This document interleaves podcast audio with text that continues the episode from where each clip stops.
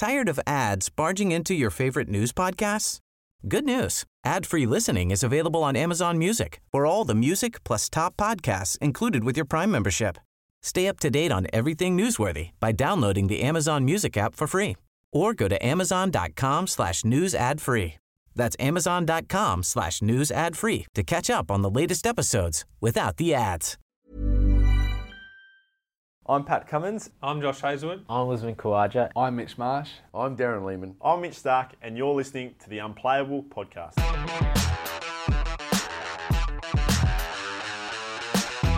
This is the Unplayable Podcast. On this week's episode, we're going to review the first test at Kingsmead, preview the second test at St George's Park, but we start with the fallout from the Stairwell stoush in Durban.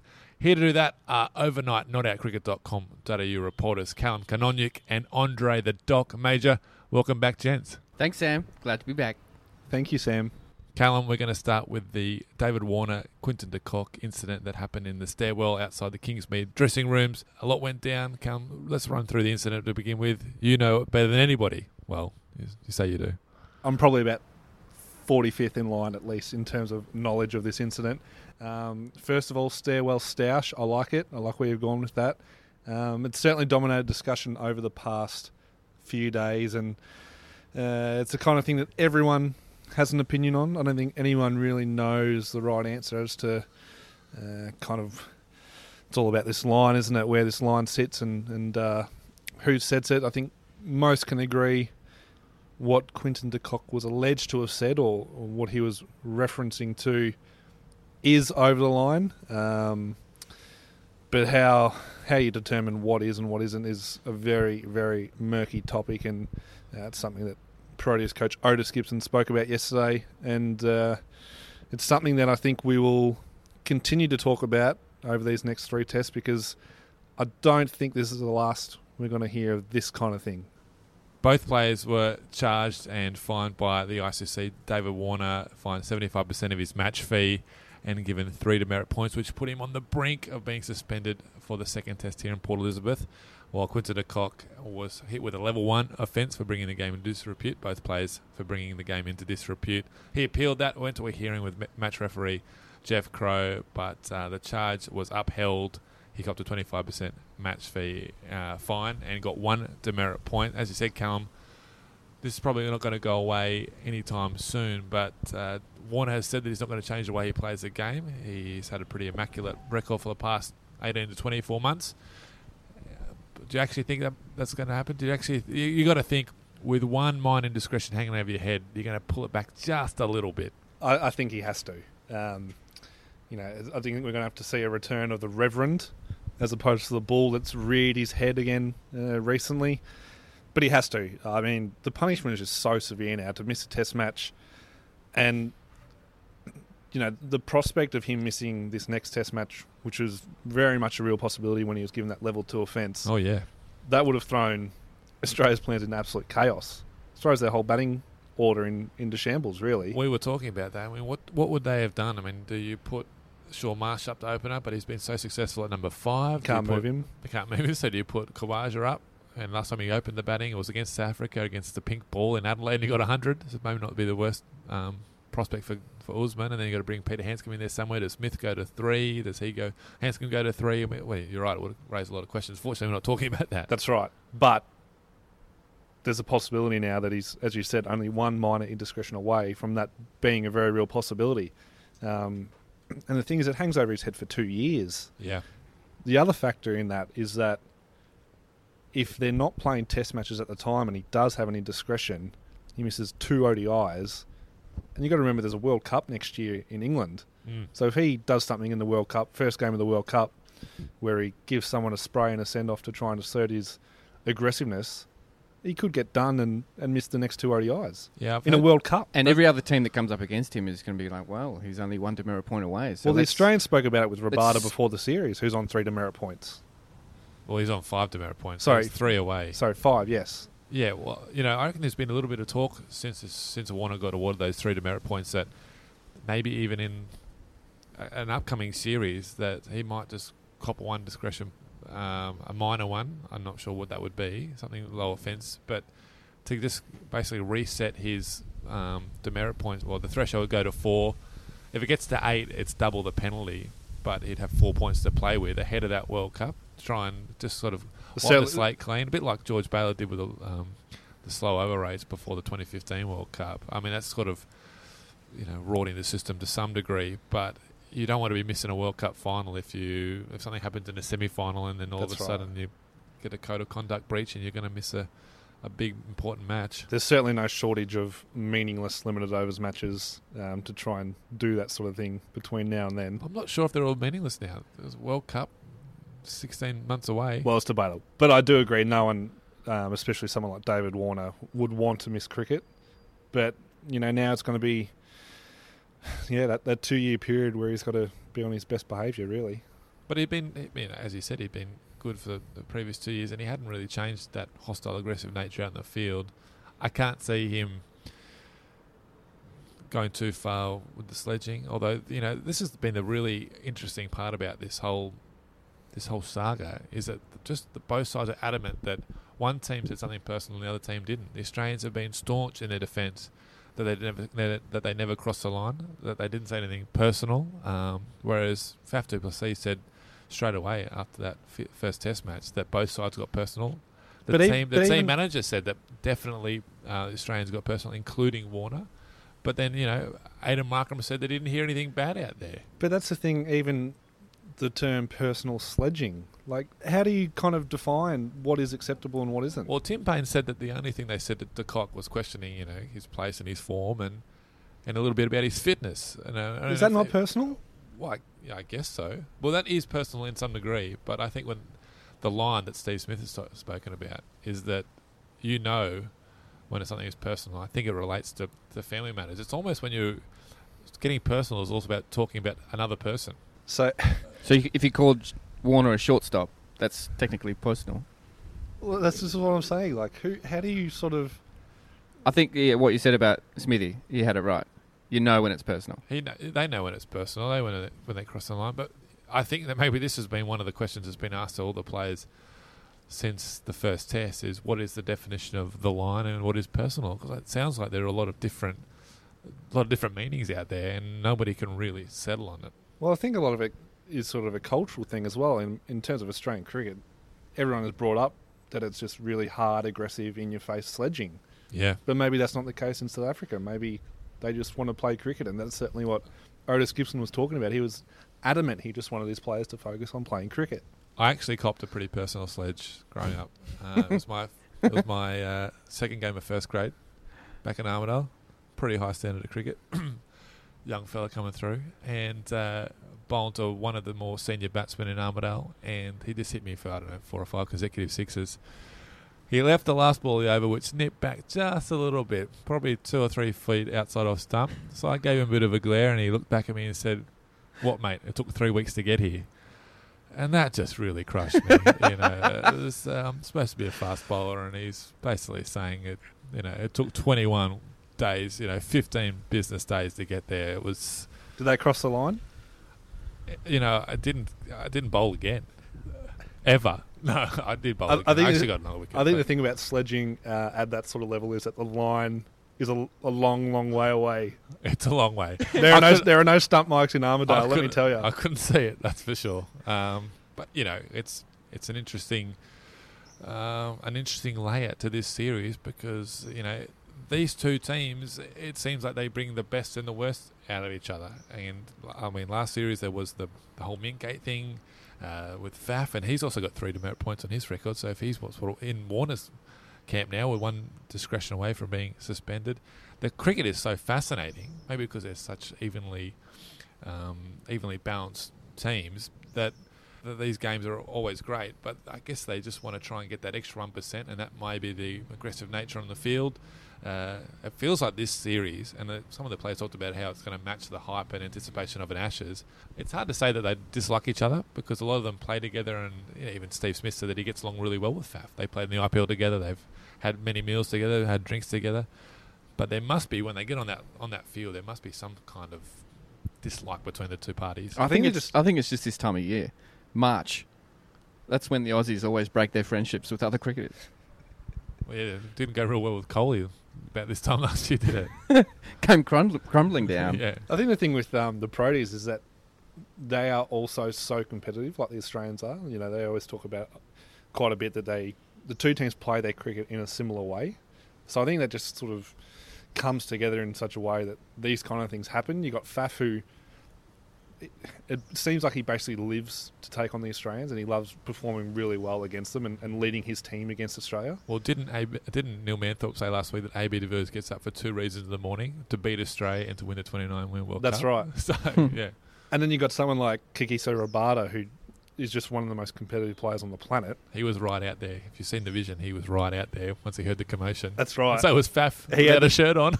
you had uh, Rabada with his chest puffed out. You had Faf without a shirt on. Um, a lot of chest action. there was a lot of chest action. Um, but yeah, just these two teams. I think the South Africans spoke about before the series that this is almost, if they had an Ashes, this is basically it. They love Yep. playing Australia. Um, Australia love coming over here, and, and they've got such a dominant record over here, so they want to keep that. And it just all that comes together to to create what we've got right now. I sat down with David Warner today. Here's what the vice captain had to say. David here in Port Elizabeth with you, having copped a 75% match fee fine and three demerit points for your involvement in the Quinton de Kock stairwell stoush. Before we get into it, can you just give us your version of events about what happened that day? Yeah, look, there was a couple of um, you know verbal words exchange uh, as we are walking off the field, and um, you know we are just walking up the stairs, and you know we're about to get to the change rooms, and you know I, I sort of heard someone hissing at me, and I thought it was one of my players, and turned around, and it was it was uh, Quinny, and you know from there it, it basically turned into a bit more of a verbal stoush, and um, he said something to me that was quite um, vile and and vulgar and you know it was, it was derogatory. Um, a comment made about my wife, um, you know, and it, it really triggered an emotional reaction, um, response from from myself, and I would never expect uh, a comment that was so disgusting um, in the close proximity of myself from another player. Um, and I accept obviously the, the, the charges that have been laid, um, and I regret that the way it was played out but I'll keep continuing to stand up for my family. There's been some new CCTV footage leaked about, um, or, or shown, it looked like the moment that Kock said the stuff and said what he said. Can you just talk us through that and, and what happened in that moment? Yeah, it was just simply we are about to walk up the first set of stairs to our change room, and um, as I was walking in front of him, as you can see in that footage, he then decided to say what he said. Um, which, as I said, was very disgusting and vile comment about my wife. Um, and I don't think you, you, know, you, should be saying that about any lady or a player's a player's wife. Um, but yeah, it got that you know emotional response from me, and it sort of panned its way back upstairs. And you know, I just wanted to express to him to, to say it out loud and not just say it behind someone's back and look at you know look at me in the eye and say it. If something like this happens again after what you've been through, how do you think you're going to react in the future?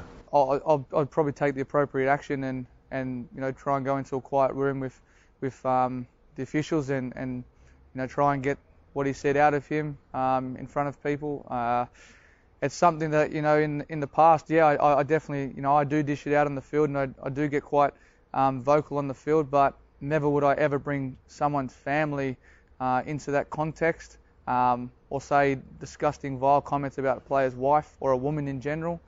Um, and hopefully that scenario never actually happens again. But you know, I'm very um, regretful for the way that it played out, and you know, hopefully we can move on from this.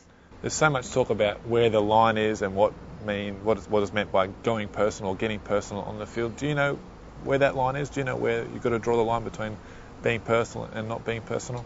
I think it's up to the, each individual. Uh, I've been called a lot of names um, that can't be repeated, obviously, but uh, you know, at the end of the day, if if no one if no one's actually saying anything about that, then you know you, you feel like that's probably not too personal.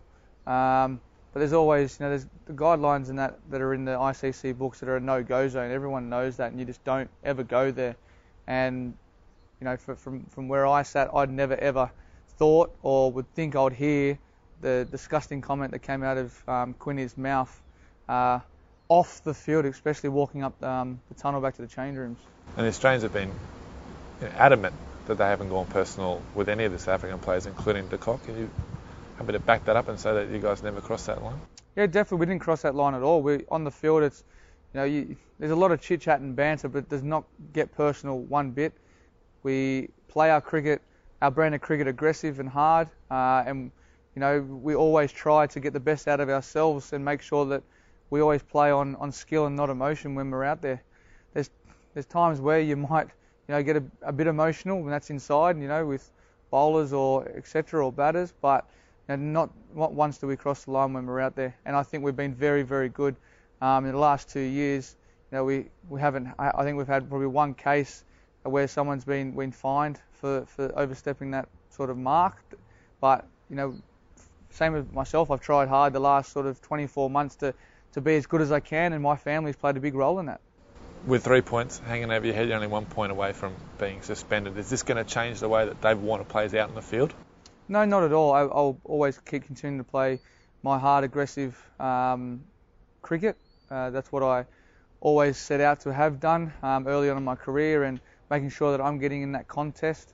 But as you say, you know, it's, it's it's one of those things that keeps gets me going. If I'm if I'm up and about and I'm and I'm talking and got a lot of energy out there, the rest of the boys follow, and it's important to have you know someone do that. And and I, I set the benchmark high for us to keep that energy as high as possible.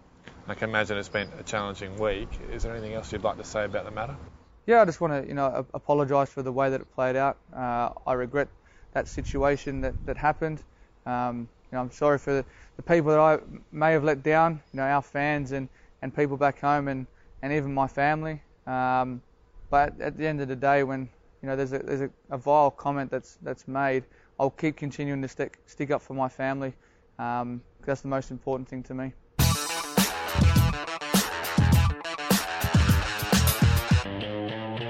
All right, let's look at the first test quickly. Australia won by 118 runs. Some standout performances by Mitchell Starc, Mitchell Marsh, AB de Villiers, Aiden Markram with a third test match century, and Keshav Maharaj. We'll get to them a little bit later. But let's start with our highlights of the test match. And Doc, what was your highlight from the first test in Durban? Well, look, it was taking a photo, and it was a photo of Pat Cummins getting the wicket of Faf du Plessis, a rare seed. A rare seed. Yep, because it cartwheeled the stump and that was Most fun. certainly did. Went about 15 metres back too. We Moments it. beforehand, I was thinking, hmm, I'm going to get myself a latte and then just go to the other side of the stadium where there's no photographers, and I'm just going to sit there in the shade and take a few shots. And I thought that'd be a good spot. Your camera or Oh, sorry, of the cricket. Yeah, yeah. yeah, yeah. Uh, and so there I was, sitting there with the camera in one hand and the latte in the other, and I just thought, here we go. Cummins is on fire. I'm going to go a bit wider. Usually I was going a bit close, zoom right in, but this one I thought, nah. I pre, I sort of pre-visualized this one. I thought something could happen, and I'm going to want to have both wickets in the shot. And so there you have it. Bang! Nice shot that we can blow up, and Pat was happy with it. it was a fantastic shot. I think Pat's put it on his Instagram account. Even Well, speaking of Instagram, usually with every pic that I upload to Instagram, I lose a follower. But something has dramatically changed since that photo. Cal actually credited me in cricket.com.au Instagram feed, which is amazing. Suddenly my phone lit up with followers. And then Pat, he put it on his Instagram feed and then credited me, and then I got another 45 followers. And now I'm not losing followers anymore. I don't know. I think you've officially gone viral, Doc. Yeah. All right. Well, if you want to join the other 15 people following on, on uh, the Doc's Instagram account, what, what's the account handle? Mauger media. Mauger Media. M A U G E R. It's pronounced major. Yeah, pronounced Major. Cal, your highlight? Yeah, my moment just for uh, the magnitude of it and also the stink and the stench it created as a as a flow on was the run out of AB de Villiers in that second innings. Don't think anyone saw that coming. De Villiers played so well in that first innings Yep. and, and loomed as the key man for South Africa in the run chase. And for poor Aiden Markram to send the star batsman back David Warner pounced, perfect throw, bounced up to Nathan Lyon. Nathan Lyon did the rest, and poor AB was just there laying on the ground. And we'll reference Like again a wounded soldier. the great Neil Manthorpe. Nathan Lyon dropped the ball as if it was a rose in a coffin. On a grave, yeah. That's a perfect way to describe it.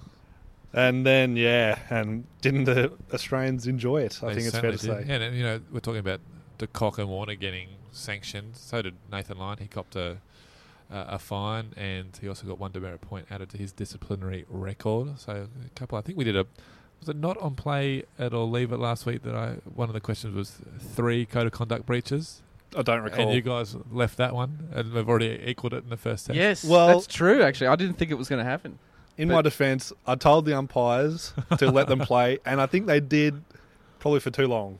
My highlight, I could have gone with Mitchell Starc's performance or even Mitchell Marsh's 96, but I'm going to go with Aiden Markram and that wonderful second innings 100. He scored 143, his third test ton. To come back from that run out was just fantastic. And the moment that, that got him out, Mitchell Marsh coming on the glue of the fast bowling cartel. Apparently, he's a full member now. He's uh, been reinstated there by Starc, the chairman, uh, to come on and get that wicket, and Tim Paine to take that fantastic catch up to the stumps uh, Markram and that wicket sort of for me was that whole moment, uh, and it's going to be it's going to be interesting to see how Markram plays for the rest of the series and what plans the Australians have against him now that they've seen him bat for many many minutes. Now, just on that, I don't want to talk down uh, Mitch Marsh's wicket, and certainly not the great catch from Tim Paine. But does Mitch's status as a full-time member of the FBU need to be called into question now? Why? Because the keeper's up to the stumps. Because the keeper's up to the stumps. That's It's not good- on. It's a good question. I mean, De Kock did it to Philander. You wouldn't say that he's not, not a fast bowler. Well, I'm, you, I'm just saying, what would the chairman Mitchell Starc think? That's a good question. We might have to ask him somehow. Doc, do you know do you, The do you- chairman? Yeah, do you know the Of selectors, Trev. Nah, the um, were you listening to what we were just talking No, I about? tuned out. All right, let's move on. The first test, as we mentioned, lots of classic performances. Mitchell Starc was man of the match for nine wickets. I think Mitchell Marsh said at the uh, uh, stumps on one of the days that when Starc reverse swings the ball like that, he's the best in the world. Callum, it's hard to argue with with Mitch. Just when he comes round the wicket to the right-handers and he angles it in and then shapes it away, it's just so hard to play. And especially against the tail where they genuinely have no idea. And he has just incredible ability to just run through teams. We're talking about Mitchell Marsh. He not only did the business with the ball in that in that final innings, but uh, he also scored 96 with a bat. Got us straight up to 351. An important knock. Unfortunate not to get to three figures. He probably just got a little bit Virtual of wa- 100. Virtual virtual 100. 100. It's a team 100. White line fever and just sort of uh, wanted to get in one shot and unfortunately picked out the tallest man on the field. I mean, if that was anybody else, if that was Where was Temba? yeah, I know. If Temba was there, that's two metres over his head. Don't get But personal, big- guys. but Don't Mor- get personal. But yeah, well, that, that's true. Morne Morkel was there, and uh, and he took that catch. But Marsh, he's becoming such a much like his older brother. He's becoming such a bankable member of that middle order for Australia. Yeah, we looked at some numbers um, since his Ashes recall in Perth, and I think he's batted six times since coming back. And four of those occasions, he's actually batted for longer than three hours, which he'd never done in his Test career prior to that. And I think that just shows his patience and. You know, Darren Lehmann spoke about his, it's actually his confidence in himself. He has a belief now that he belongs at this level, and uh, and it's showing. As you said, he's become so integral to that middle order and he still has that same power hitting ability. Like, not even slogging. He's just his drives are so powerful. His cut shots, his pull shots, everything's just with so much power. So that the longer he spends out in the out in the middle, he can actually sort of pick his balls a little bit better than perhaps what he used to. It reminds me a little bit like Andrew Symonds.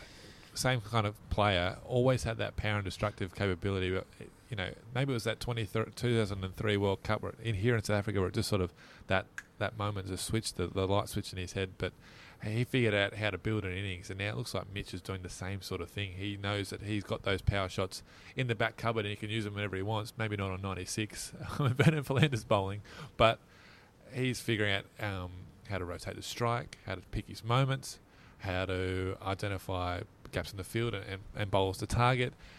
And when it needs to, he can go he can go berserk with, with those big shots, and that's what kind of what Andrew Symonds did. He always had that potential. He had that aha moment, and then figured out how to bat. And he, you know, towards the end of his career, he was one of Australia's most dependable Test match cricketers. And it sounds like Mitchell Marsh, who's doing it at a, at a much younger age, is kind of following in those footsteps. And he credited the other day in a press conference going to the beach early in the morning Yeah, as some sort of change and an influence on his on his uh, talents on the field. And luckily, here in Port Elizabeth, we're right on a beach. He Yeah. went this morning. He'll probably go tomorrow morning before the game. So, wow, this could be a big test for him. Might Triple be- figures coming up. Yeah, Cal, maybe you should start going to the beach. Let's go to the beach. We're right here. I'm going to take you up on that. We might finish I'm going to off, hold you to it. Okay, all right. Keshav Maharaj also claimed nine wickets in that first test. And, you know, this series has been built about the battle of the world's best pace attacks, but it was the spinners early on in the test match that did all the damage. And Maharaj, one of the things that South Africa probably have been missing for a long, long time. They've always had a fantastic stock of fast bowlers, but they've never had that one reliable, long-term spin bowler. But Maharaj, at a young age, into his uh, 16th or 17th test match, he looks the goods. Well, I think there would, there's a lot of talk about it before the series, and um, I think a lot of fans would probably still like to see it. But South Africa unleashing that four-man pace attack, getting Ngidi in there, and perhaps staying later in the series. But Maharaj is just so important that he makes it impossible for them to do that because he's such a pivotal member of that bowling attack. And we saw that in Durban where it's a bit lower and slower, and you know we saw both spinners, Maharaj and Lyon, bowling inside the first ten overs of each innings and they're expecting similar conditions here in Port Elizabeth. So you can expect him to play another key role and um, resume his little battle with Australian skipper Steve Smith. Let's wrap up the first test with talking about the great A.B. de Villiers run out for a first ball duck in the second innings, but in the first innings he looked unstoppable, unbeaten in the 70s. Callum, when he gets like this, it actually reminded me of the first test four years ago when uh, Mitchell Johnson destroyed the Proteas, and the only man really who could hold his head up high for the hosts was A.B. de Villiers, who got a 90 and a, a score in the second innings.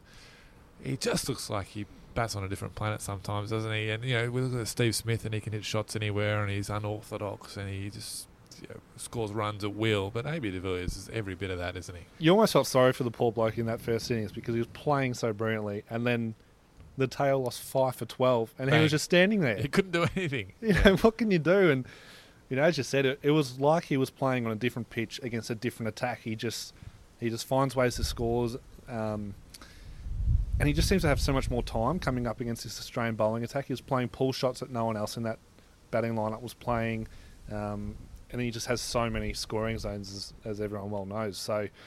You know, Steve Smith spoke about it yesterday again that they're going to change up their plans soon a little bit, bowl a little bit straighter, set fields accordingly, and and try and dry him up, stop him from scoring, and see if they can, you know, make him kind of do something that he perhaps doesn't want to do and, and draw a wicket that way.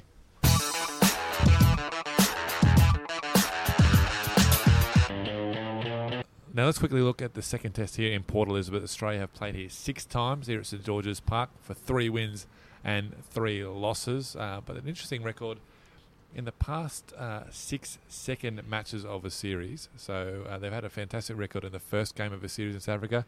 Their record in the second test is immaculate six wins from six matches. We haven't had a real good look at the pitch, but Captain Steve Smith seems to think that it's going to be similar to the way it played in Durban. And Callum, they've announced their team. They have, unchanged, unsurprisingly. Uh, they're backing in the winning formula.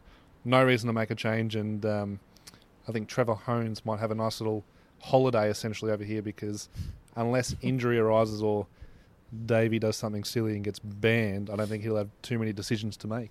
What about the Proteas? We haven't heard from their camp. What do you think? Do you think they're going to make a change? Uh, you know, it would be hard to see them making a switch with Steyn not fit. Uh, Morkel came good in the end of that of that first test. I, I can't see them making the change, mainly because the big question for them is around their team balance.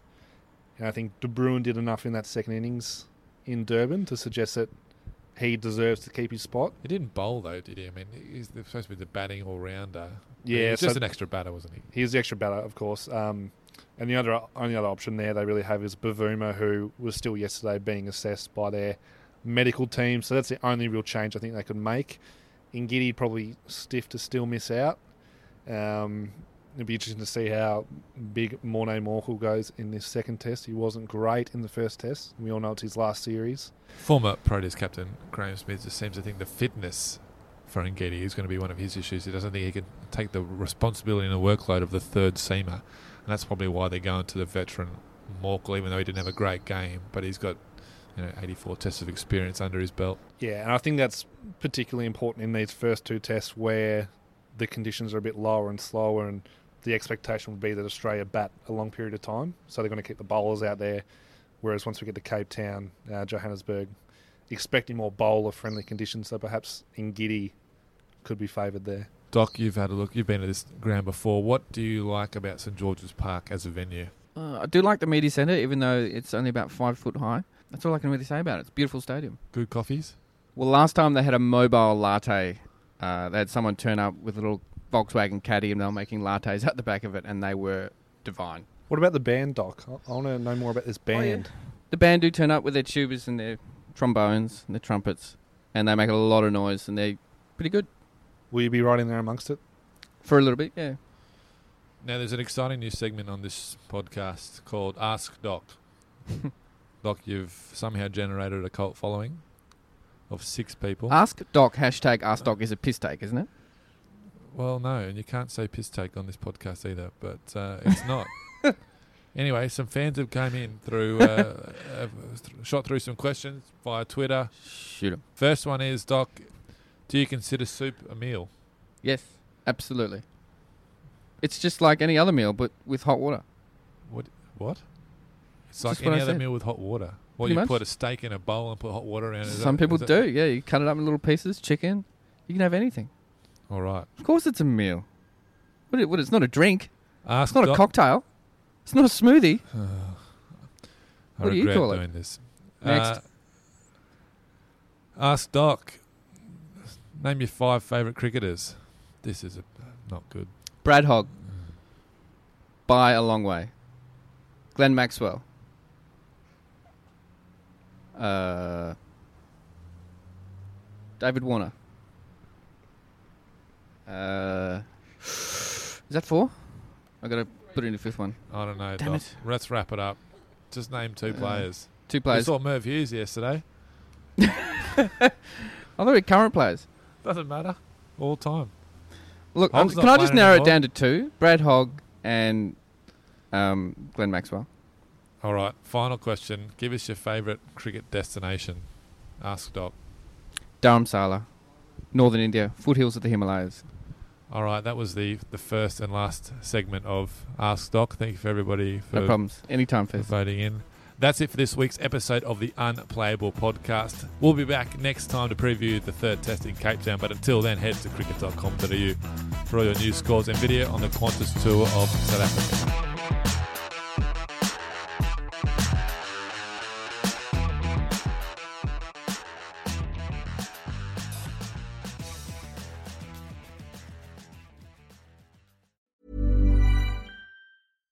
Tired of ads barging into your favorite news podcasts? Good news. Ad-free listening is available on Amazon Music for all the music plus top podcasts included with your Prime membership. Stay up to date on everything newsworthy by downloading the Amazon Music app for free or go to amazon.com slash news ad free. That's amazon.com slash news ad free to catch up on the latest episodes without the ads.